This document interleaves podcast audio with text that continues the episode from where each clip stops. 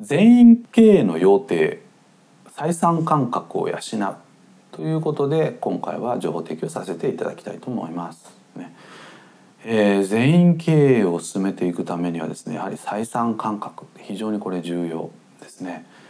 えー、採算感覚ってじゃあ何かということなんですけれども、まあ、ざっくり言うとですね、まあ、採算ですからあ要は黒字の状態を目指せる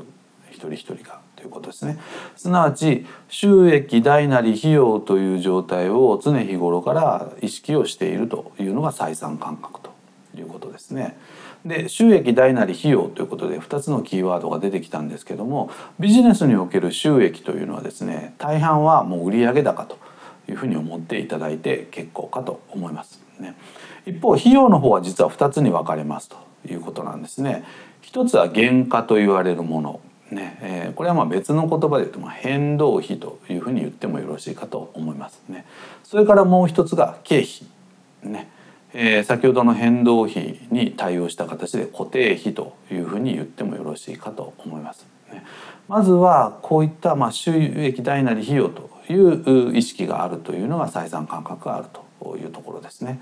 それから先ほども申し上げた通り要は黒字でなければですねビジネスっていうのは成り立ちませんのでじゃあ収益大なり費用というのをじゃあ黒字という視点で見た時に実はポイントが4つありますということなんですね。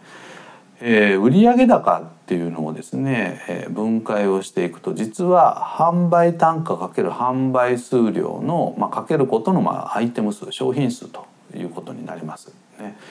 ということはまず黒字のポイントの1点目は販売単価をアップをさせると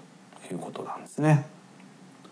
えー、そのためにはですねやっぱり安易に値引きをしないですね。よく営業の方が、まあ、売上数字をですね高めていくためについつい値引きに走りがちなんですけども、まあ、値引きにとにかく走らないというのが一つ目のポイントになります。それから二つ目は今度は販売数量ですね。えー、数量もやっぱりアップをさせることが収益向上の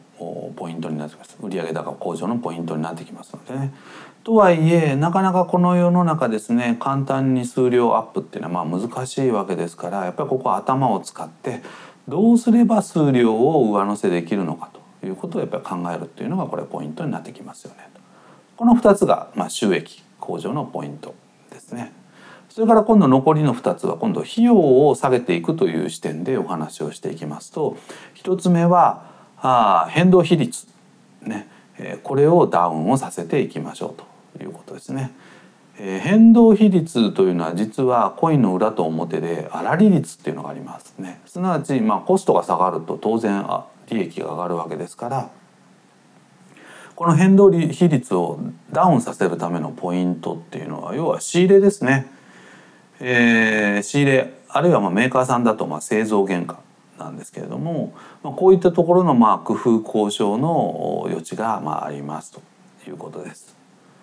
それから最後の4つ目は今度は経費、えー、固定費の部分ですね。え、ここをまあ下げていくというのが最後のポイントになってきますですね。とはいえ、まあ、一般的な企業の場合ですとですねこの経費の大半は人件費であることが往々にして多い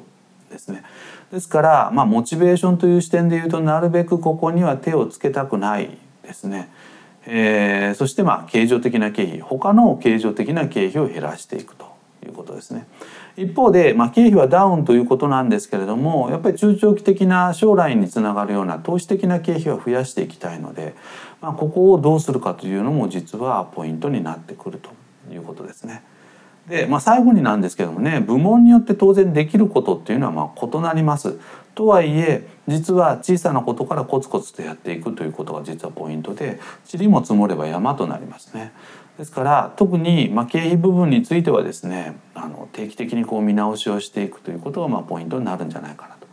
こういう視点でですね是非こう皆さんでディスカッションをしながらですね、えー、利益につながる中長期的な視点の利益につながる経営マネジメントはどうすべきなのかというようなところですね是非こう本音で喋って喋っていただければいいんじゃないかなと思いますね。以上全員経営の要定採算感覚を養うということで情報提供させていただきました。